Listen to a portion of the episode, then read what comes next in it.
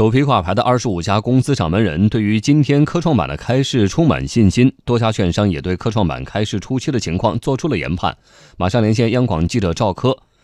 今天首批上市交易的企业对于科创板的开市都有哪些进展呢？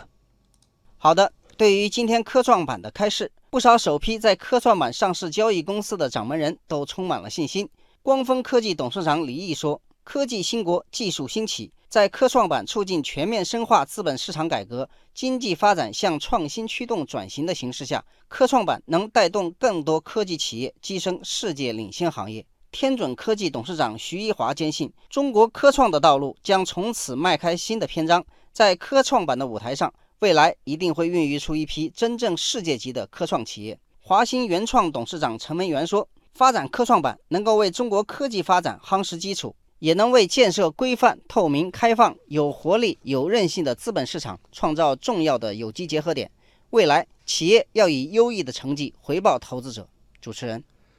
那么科创板的开市会不会对 A 股的其他板块带来分流效应呢？券商怎么看呢？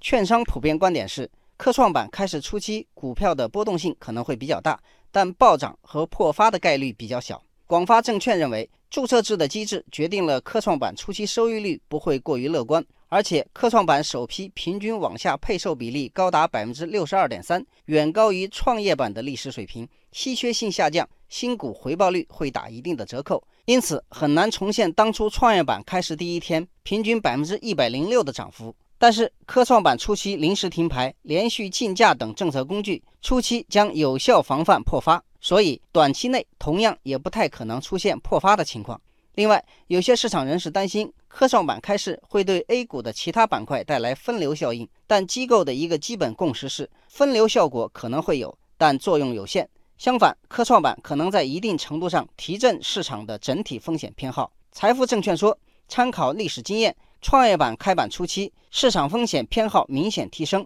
而科创板对市场的风险偏好提振可能更加明显。随着科创板开始交易，初期将助力提升 A 股的科技股风险偏好。首创证券认为，在开始交易的时间点附近，可能确实会对主板的资金形成显著的分流效应，但资金分流效应将会随着时间的推移，在一个月内逐步消退。而整体来看，科创板开市后的风险偏好提振作用将会大于资金分流效应。在当前科创板上市企业首发市盈率高于行业整体估值水平的背景下，首批企业对同类型行业估值溢价效应将会比较显著。对此，证监会副主席方星海给出的观点是，关键还是看科创板的企业质量怎么样，定价是不是合理。我们国家是一个高储蓄率的国家，可投资的资金非常多，只要有投资价值，大家不用担心市场缺少资金。我了解到的情况就是这样。